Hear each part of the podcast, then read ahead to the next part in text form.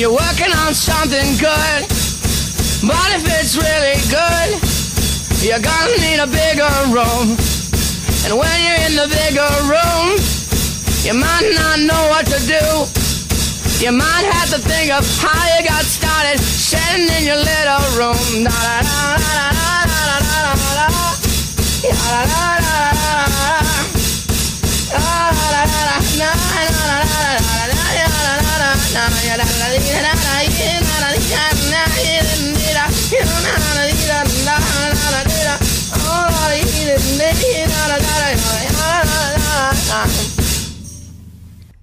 It's Friday, January 29th, 2016. It's 9:02 p.m. Pacific Standard Time here in Portland, Oregon. I'm Jack Miller. And I'm Shannon Emerson. This is White Tiger Radio Live. Thanks for listening in, everybody. So, Shannon, I'm dying to know what's on your mind. Apathy. Simple single word, apathy. Say more. Huh? More about apathy. You yourself are not apathetic, I assume. There's no point. There's no point. Wow. It's got a hold of you. Whatever. Okay. Apathy. Can you hear the rain dripping? I can. So, I- have stuff on my mind, so I may as well just ask myself, Jack, what's on your mind? Because I have something on my mind. Uh, you do too, apparently, but it's preventing you from saying anything. It's two and a half days until the Iowa caucuses, right? I guess. Yeah, it is. And I'm just wondering what your take on the political situation is at this moment. Well, I would say the situation is quite political. Yes. Wouldn't you agree? I don't know. I'm I'm not actually sure it is political. Ah, it could be. Ah, Ah, show people is what you're show saying. Show people. Yes, Not but politicians, but show people. but more than that, you know, there's been a lot of ink spilled about Donald Trump and what his appeal is and who all these angry people who are voting for him. I don't think they're angry people. I think there's a huge segment of the population that's just dying to know what it's like to be in a say, movie. Did you say a huge Did I say a segment huge? of the population? I may have done it. See, it's gotten into me. But I think a huge segment of the population is just dying to know what it feels like to actually be in a movie. Because Donald Trump is like the kind of guy who's the president in a movie that's set 250 years in the future where everything's gone to hell and maybe the asteroid is coming. And I think people just want to know what it's like to be in that movie, to feel cinematic, if you will. You know, one time I got bit by a Shetland pony. You did? Mm-hmm. Wow. How did that feel? It felt like being bit by a tiny horse. No, I mean, how did it feel emotionally? That's I've been told that I need to say that more. Like, don't when someone says something, don't just immediately jump in and tell them why you're great, but ask them how they feel or how they felt about that thing that they're telling you about. I, I've been trying it out. It's not really. I don't really Hey, buy hey, it. hey! I think this is White Tiger Radio Live, not robots pretending to have emotions. That's uh, that's on next. That's Friday night at ten. Stay tuned for emotions pretending to have robots. Not appropriate for the nine o'clock audience. So, what in the heck are we doing tonight? Tonight we have a show, a radio show on the internet, and it's live, and it is called. And this is kind of a mouthful this month. Are you ready? you, you're. I mean, you're barely. You could care less. You could care less, exactly, and and uh, you could care less. How much less? Let's Show me how much less you could care. We're gonna find out. me. We're Try gonna find me. out. I'm, I'm trying you. I'm officially trying you to see how much you could care less. Our show tonight is called "It May Be True" or "It May Not Be True." See, mouthful. I think you actually dozed off while I was saying that. There's two kinds of stories being played here tonight Or one. the ones that are true, or the ones that may not be true. Are you going up or down in the elevator? And the person says yes. Also, this is a two record player show. We might want to add to the audience members who don't exist so they can't see it, but our listeners who can't see the studio, we have two record players out. We're going to only play records. Uh, mostly. We're going to only play records. Right. And uh, we might just spontaneously choose them as Right. well. We don't have a set list set up. Part of the reason is is that the it may be true or may not be true was a story challenge. We said to people, our listeners, send us a 500 word story that may be true or may not be true. And I think that's a straightforward and simple and broad enough thing that also has direction. And yet, we got very and disappointingly few submissions this month. And I think that maybe it's because people have trouble being creative in January. People are busy not drinking and making fitness in January. Yeah, I know, and it just And gets in the tomorrow, way. can you like tomorrow? There's going to be such a loud thud of liquor bottles being placed on the counter at liquor stores because it's February 1st, right? No, No? Monday's February Monday. 1st. Oh, But people are gonna people are gonna get gonna them just, like- tom- uh, tomorrow and get ready Oh, for no, Monday. They can't handle that. No, they're gonna show up on Monday. So yeah, so January not a great month to ask people for stories. How are I was you know I'm I bet on Wednesday we're gonna get a flood of emails saying, "Hey, is it too late yes, exactly. to 'cause- send you a right, story?" February third, people were like, "Hey, yeah, I'm totally jazzed for creative activities now." Sorry, it was too late. As of this Wednesday, January just ran out on you. Anyway, Let's show the this. people what they've won.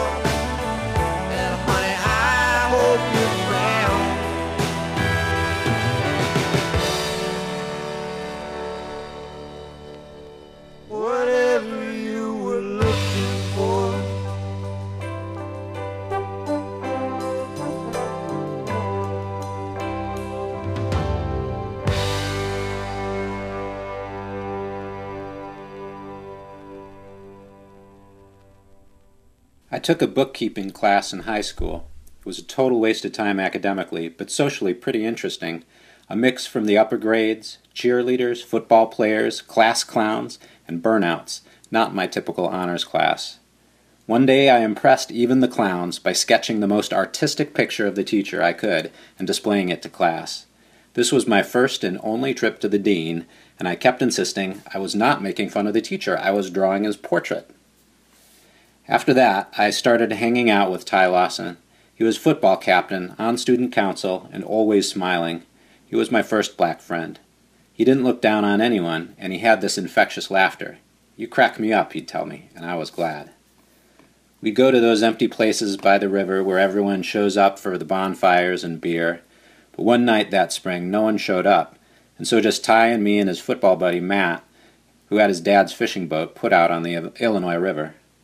I didn't drink. I had a swimming meet the next day, and the moon lit our way through the shallows and reeds, past the small islands and trees that seemed to grow up out of the water. Matt pulled hard on the oars, and Ty looked out over the bow, and away from the gusts of highway traffic it got silent. And I thought how these guys might still be here in twenty years, and I'd be far away, but it didn't matter. We were all just the same here. At one point, I realized we were in the open river. We passed a buoy, but I didn't think anything of it. But then we were in the path of a bright light and something massive approaching about a quarter mile away. I panicked, but Ty was calm. He had Matt pull for all he was worth, and we were really moving then, but the barge closed in fast. We just cleared its path, and for a minute, as it lumbered, heaped with stinking garbage, backed by that massive, thrumming tugboat, with the force we felt inside us, we thought we'd made it. Then the wake came and pitched us over. I was sucked down and kept going. I couldn't see anything and knew that struggle against that force was useless. I held my breath, though, which was something I could do for a really long time two, three minutes maybe, when that force let go. I swam to the surface. I called for Ty and Matt, but no one answered, and I made for shore. I flagged down a car on Route 29. They found the bodies the next day downriver and when the funeral was past and people stopped talking and asking me about it, and ever since, I try to look at people and smile a little bit more each day like Ty did, and seek out the kind of people in this world who make me laugh. Now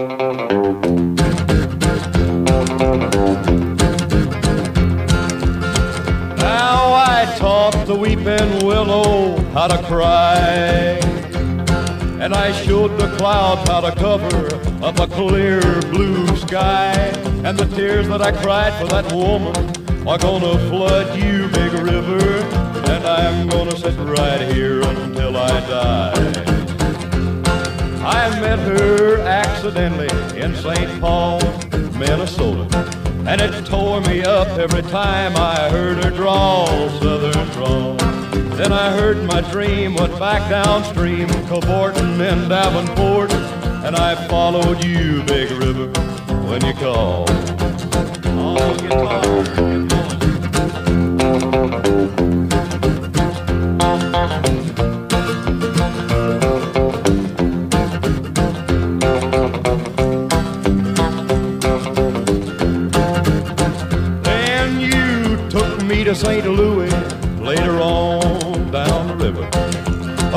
Freighter said she's been here, but she's gone, boy, she's gone. I found her trail in Memphis, but she just walked up the bluff. She raised a few eyebrows and then she went on down alone. Now won't you bat it down by Baton Rouge, River Queen, roll it on. Take that woman on down to New Orleans, New Orleans. Go on, I've had enough. Dump my blues down in the Gulf. She loves you, Big River, more than me.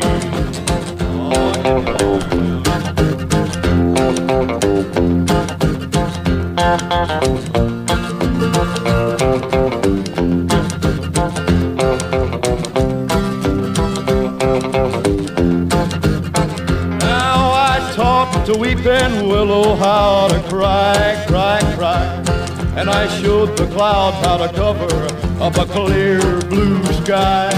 And the tears that I cried for that woman are gonna flood you, big river. and I'm gonna sit right here until I die.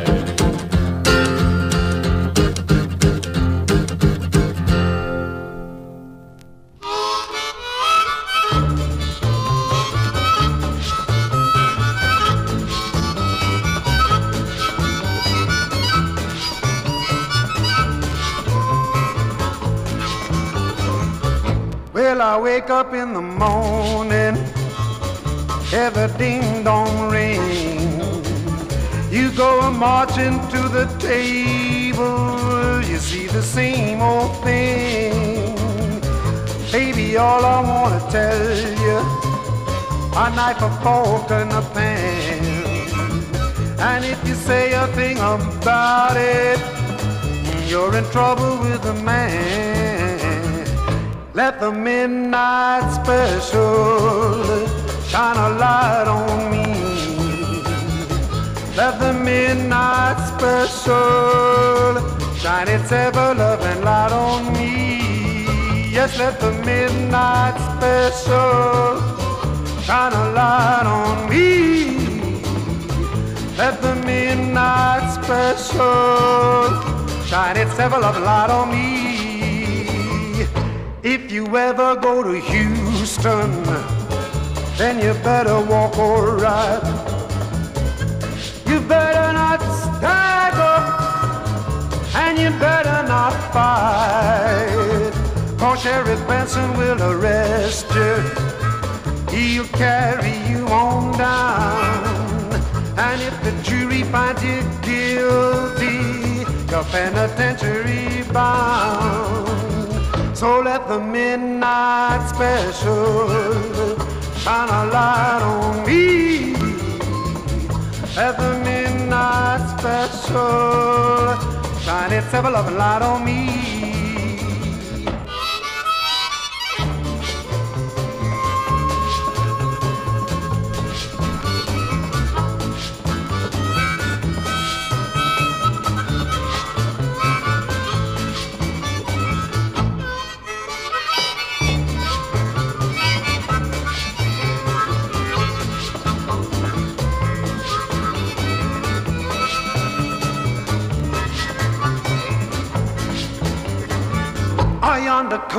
Miss Rosie. How I wonder, did you know? How well I know her by apron and the dress she wore. Umbrella on her shoulder, piece of paper in her hand. She goes a walking to the captain. I says I'm losing my man. So let the midnight special shine its light on me. Let the midnight special shine its ever loving light on me. Let the midnight special shine its light on me. Let that midnight special shine its ever loving light on me. Let the midnight special shine its light on me.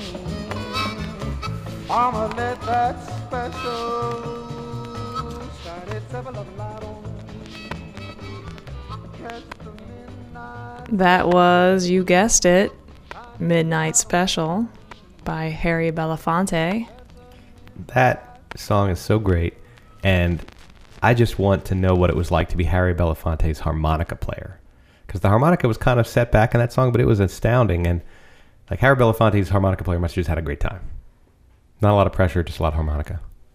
Right, unless he was back there playing harmonica thinking, damn it, I want to be the front man. Nah, I'm just a harmonica player. no, no, you, can't play harmonica like man. that with that kind of soul if you want to be up front. You're happy back there.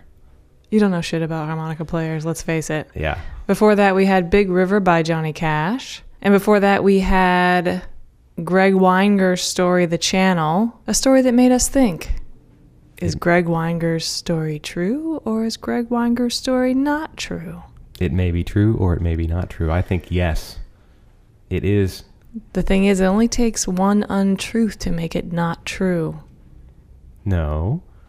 You can have a mixture of truth and untruth in a story. Right, but then the story becomes untrue once you enter Well, the story as a whole, as a whole. yes, That's what I'm but the story may be true or may not be true. It doesn't have to be taken as a collective. Now, now that I hear it, yeah. I hate to admit it, and I'm not going to admit it. You're right. It's not even a You're thing right. to admit. It's just a fact. Uh, the top that's of that that's a funny set, way to see it. at the top of this show, we had "The Best of Everything" by Tom Petty, and I like to hear. I can't hear that song enough. That was your request for yourself to start the show tonight. You were just poking through the records and said, "Play this first. And I said, "Okay, fine. I'll play that first. Are you gonna bore people with the uh, boring details of what happened before the show well, then started? you turned to me with an expression on your face that said that if I didn't play you, you mean like Oh. that? so that was a great story. By, By Greg. Greg It was Wanger. I indeed. loved it. I was right there in the boat. Yep. I did not expect the barge, and I was relieved when it passed them by. And then when they went in the water, I was like, "Oh no!" Clearly, the storyteller is not going to drown, but I think these other guys. I waited, and they didn't come up. True or not true? Either way, gripping. Thank you for that, Greg Weinger. Do we have? Uh, is is this it? Is this the end of the show? That was it. Yeah, that was the stories that was submitted. That were submitted. Thanks, Greg Weinger. We do have other stuff tonight, and we are going to persist, but the January creativity drought You know what? was Um, broken only by Greg Weinger. when we were listening to Greg Weinger's song, it reminded me of that time that I got bit by a Shetland pony. Really? Yeah, How did you feel? that was so weird. How did you feel when that happened? So let's uh let's just keep going.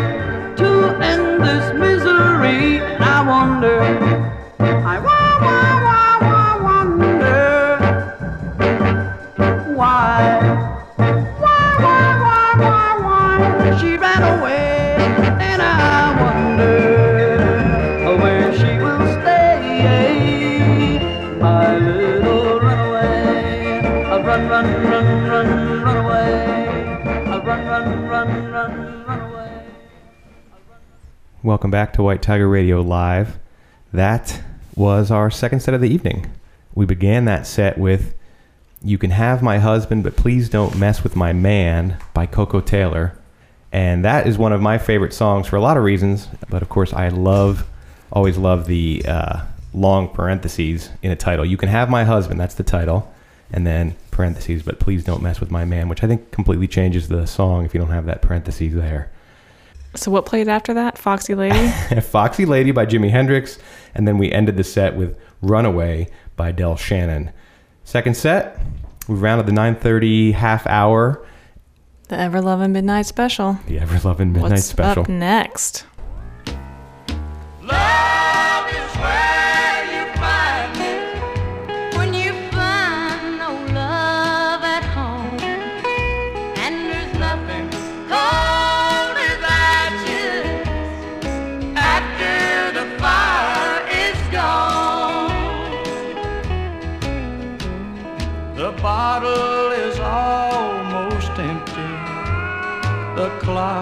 Just now struck ten.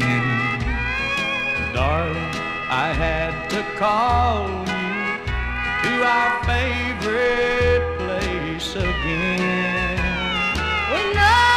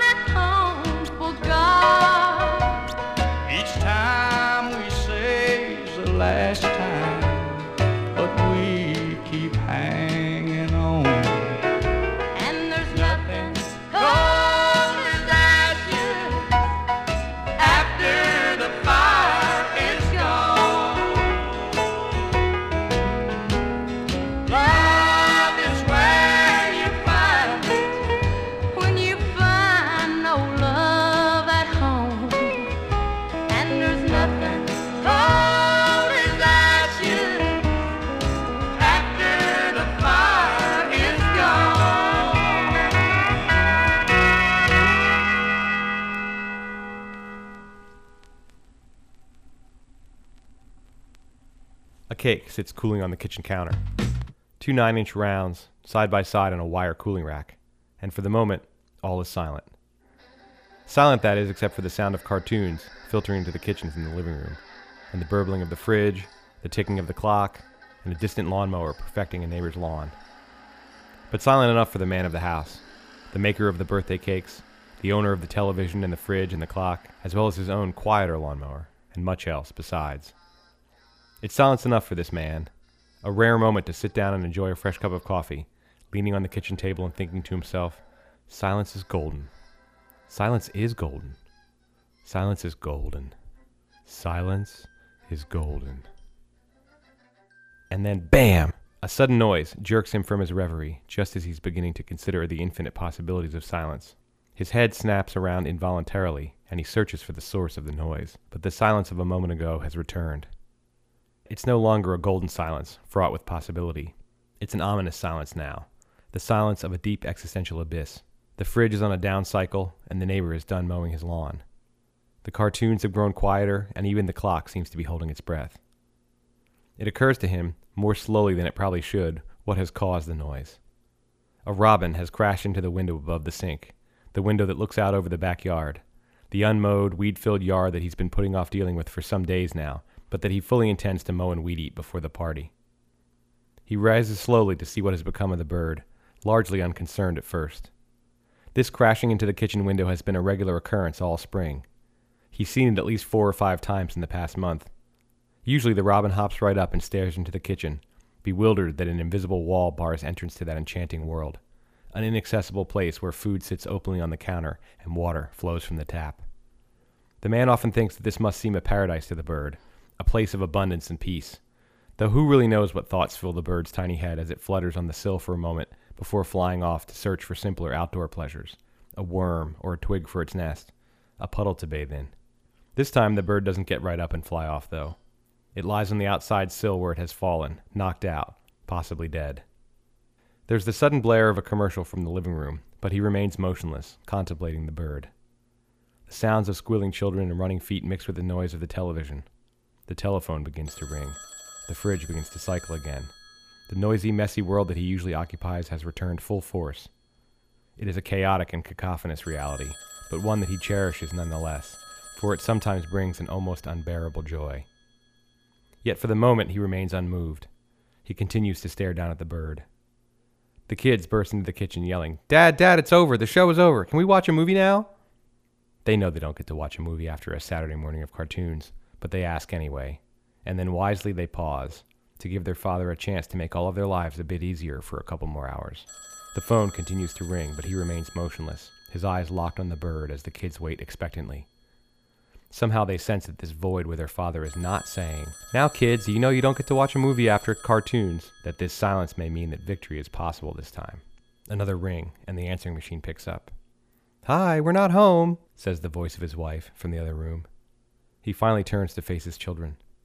They are about to renew their pleas, but they hold back, noticing that there's a weariness in his face this morning. They feel a glimmer of hope, and they hold back for a moment. He takes a long, deep breath. The kids wait, hopeful, wide eyed, holding on as long as they can. In the other room, the outgoing message has finished, and the beep of the answering machine is followed by his wife's voice again.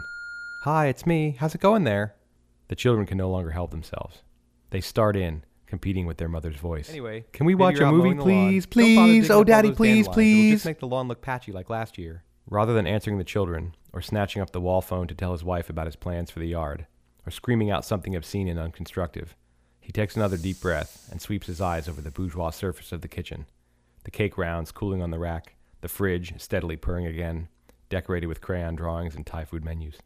Anyway, I was just checking in. I'll be home in a few hours. Can we watch a movie? Just one movie, please? Oh, come on, Dad, please, please.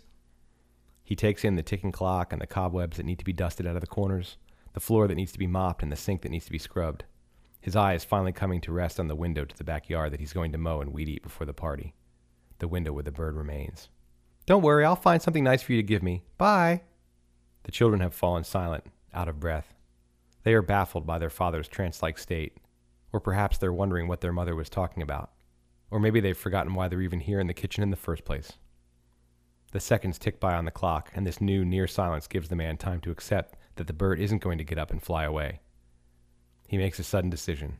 Clapping his hands together in his standard display of enthusiasm, he calls out, Who wants to build a bomb today? The children should be ecstatic. We get to build a bomb. Hooray, hooray, hooray for dad. Today we build a bomb. A bomb, a bomb. Yay! But that's not the reaction he gets. The children are unmoved. We want to watch a movie. They're staying on message hardcore today, and he finally gives in. Their unified, disciplined opposition has won the day. Okay, guys, another movie it is. Another hand clap, and they're off to the living room to pop in a favorite tape.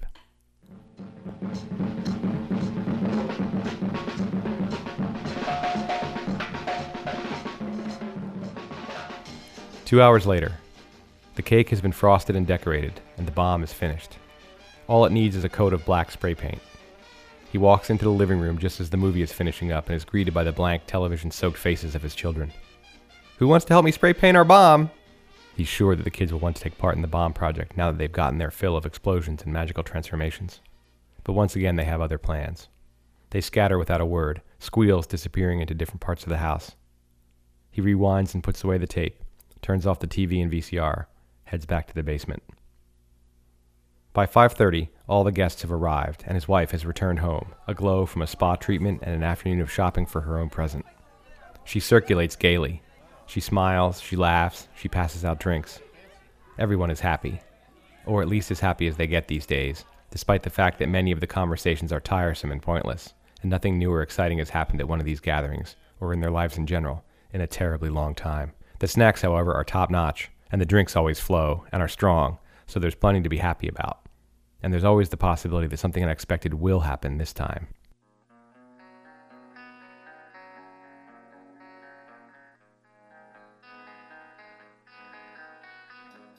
At six o'clock, the man begins moving through the house to gather the guests, murmuring, It's cake time! Cake, everybody! Get here for cake!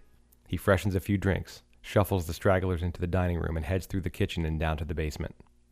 A minute later, he rounds the corner from the kitchen into the packed dining room, where someone, most likely his wife, has thoughtfully dimmed the lights. Expecting a cake full of candles, the guests have dutifully begun singing. Happy birthday to you! They are greeted by his bomb. Its fuse, already lit, sputters brightly in the dim room. The children beam, but titters of nervous laughter ripple through the adults. Most, however, continue singing. Happy birthday to you! He sets the bomb on the dining room table next to the vanilla ice cream. The thing is patently cartoonish. It's perfectly spherical and matte black, with a two inch fuse burning slowly but steadily. It must be some kind of prank, maybe an exploding pinata. Yet, it looks pretty solid. It's a very substantial item for an exploding pinata, and it dawns on more than a few that the man of the house is capable of producing a homemade bomb, even one that looks like it came straight out of an episode of Bugs Bunny or The Roadrunner. He's a man of many skills, they all know that. Some are drinking beer he has brewed, others holding plates he has spun on his own pottery wheel and fired in the kiln in the basement, plates that are heaped high with cocktail snacks he has made fresh from scratch. A cuckoo clock he made one winter ticks proudly on the wall. Why not a bomb? The glittering look in his eyes adds weight to this possibility. At the same time, he looks the perfect prankster, and how absurd to entertain such a horrible idea. He's always been a great guy, a model husband and father, the envy of everyone in the room. But those are the kind of people who snap, aren't they? It's true, the news is full of stories about people like that. But they've always thought of him as the kind of guy who had it completely together. At worst, someone who would teach you a lesson about yourself and what matters by pulling off a life affirming prank at their wife's birthday party. Boom! You're scared shitless for a second or two, and then, as the candy rains down around you, you're more glad to be alive than you've been in longer than you can remember. Happy birthday, dear. There's little time to weigh these thoughts, to smirk or run for cover, or think about what you've done and not done with your life up to this point, and what you'll do if you live to see another day. The fuse nears its end, and they will soon learn prank or bomb. Happy birthday to you. A pure silence descends, a golden silence, an awesome and fitting tribute to this moment. His wife closes her eyes to make a wish, but refrains from attempting to blow out the fuse, wanting, like the rest of them, to find out what will happen next.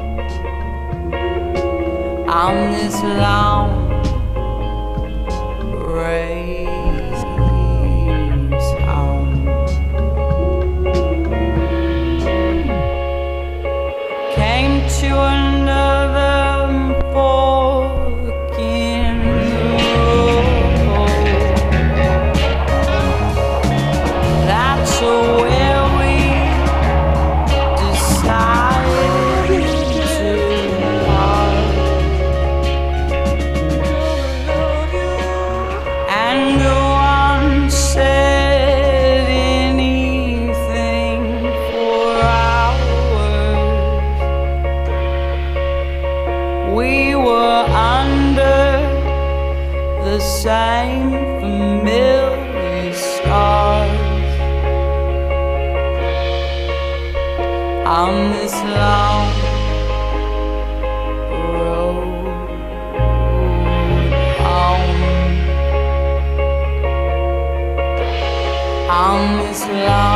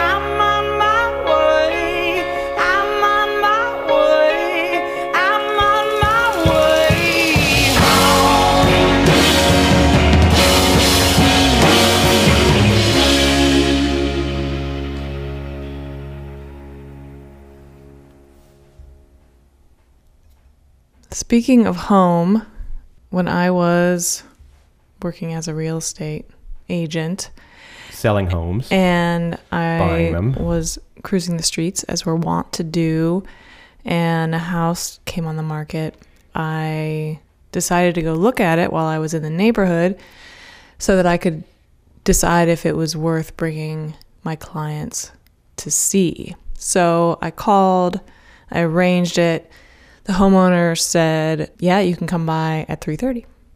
So I came to the door and I got the key out of the lockbox and I went to open the door and uh, with the key, put the key in, and someone opened the door.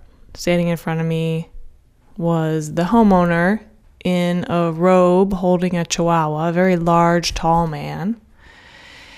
And Not exactly I thought I had the wrong house, possibly, or that maybe I hadn't I'd missed the I'd had the wrong time or something, but no, in fact, he was going to be there. Behind him in the living room, watching, I kid you not, Matlock on TV was what I believe to be his very elderly mother, Matlock. sitting in a chair that both swiveled and rocked, and she had a walker in front of her. And I walked in and very cheerful, as I'm You were. as is was. necessary. I was very cheerful, and I said hello to her, and uh, she just looked at me blankly.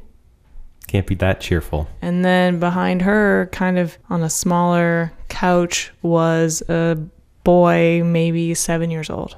And Quite so a scene you walked into. I there. realized, okay, this is, I'm going to look at this house and this is what's going on here, and I'm going to remain cheerful. So I start to walk through the house, and it becomes clear that the large man in the robe with the chihuahua is going to be with me the entire time, as is the seven year old boy.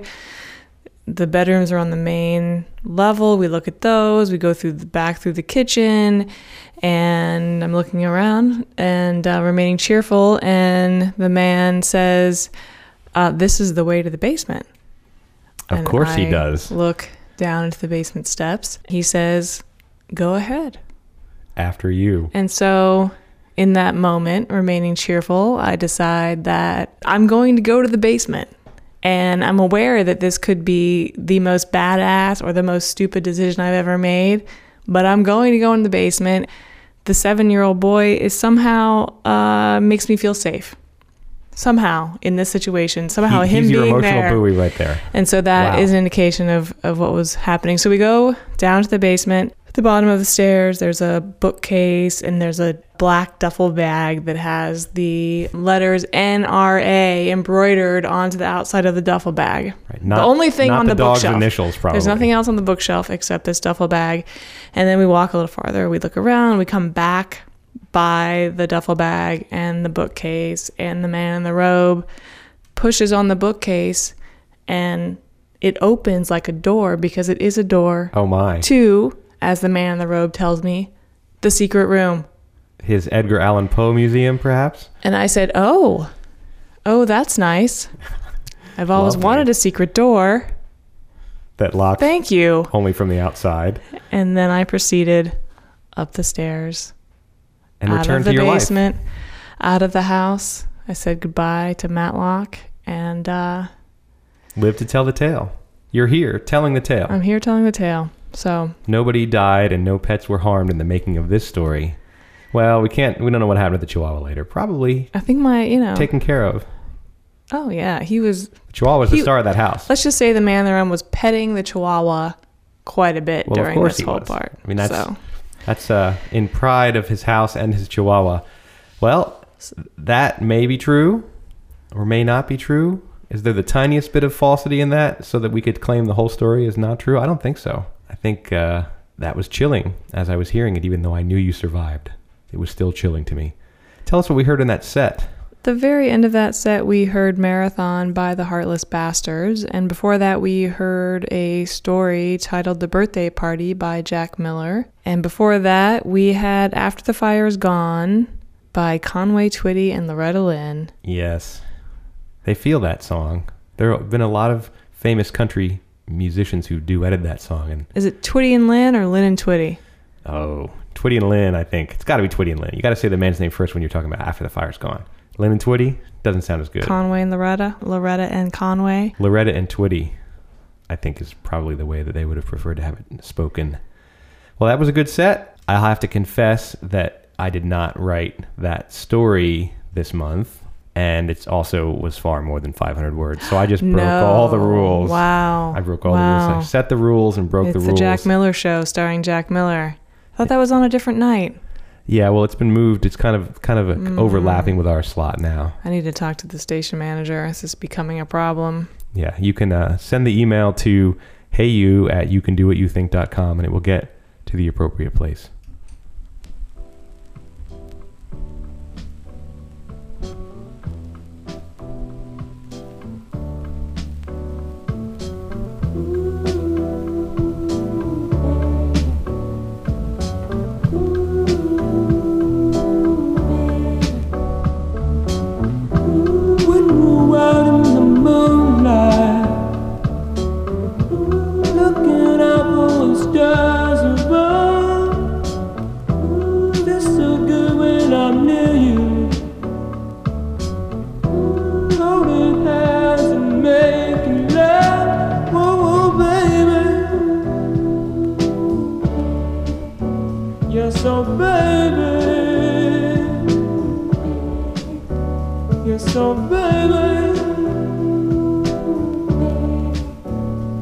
So baby.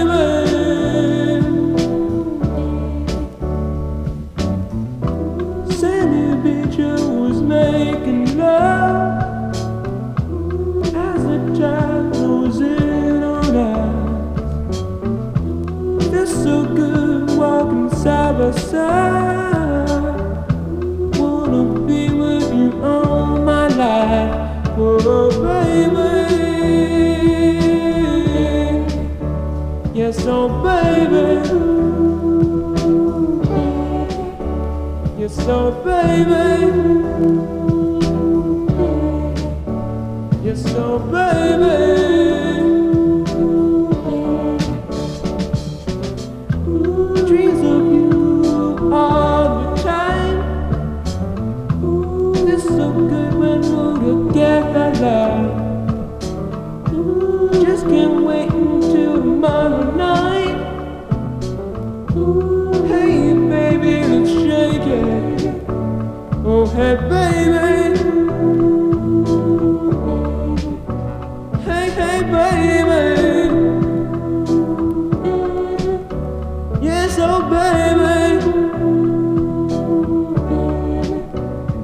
Oh baby.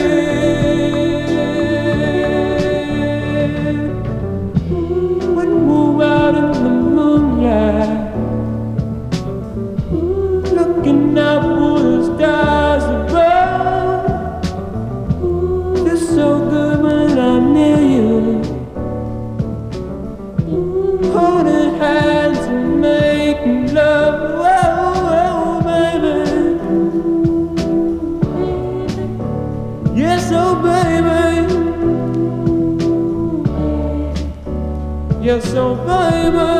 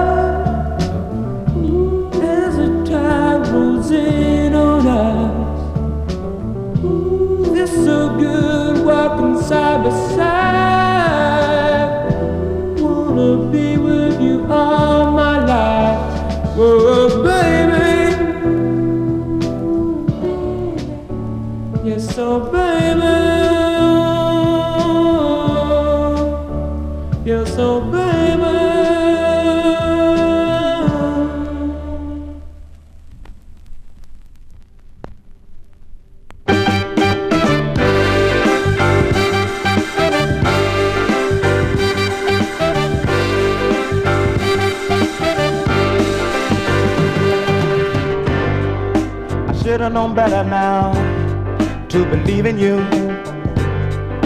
The way you lied, baby, you blew my cool. I'm sitting home lonely, baby, all by myself. I ain't looking for you, girl, and no one else. I should have known better now. I should have known better. I should have known better, baby. Oh no. Should have known better than to take a chance on something as weak, girl, as our man's. You make me feel foolish, even to myself. You make me look stupid, heck, to someone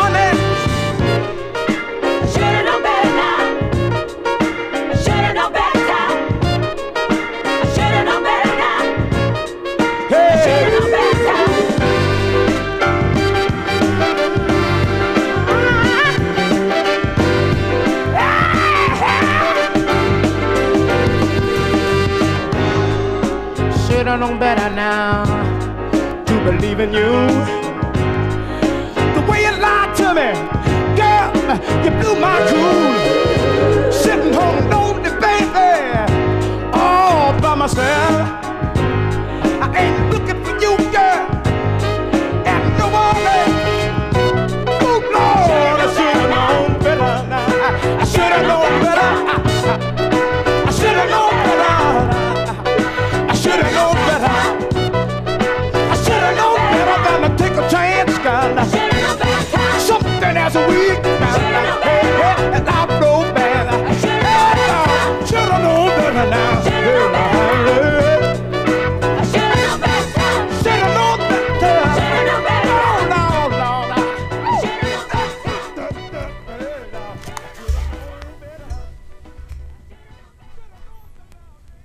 That is the one and only Billy Preston.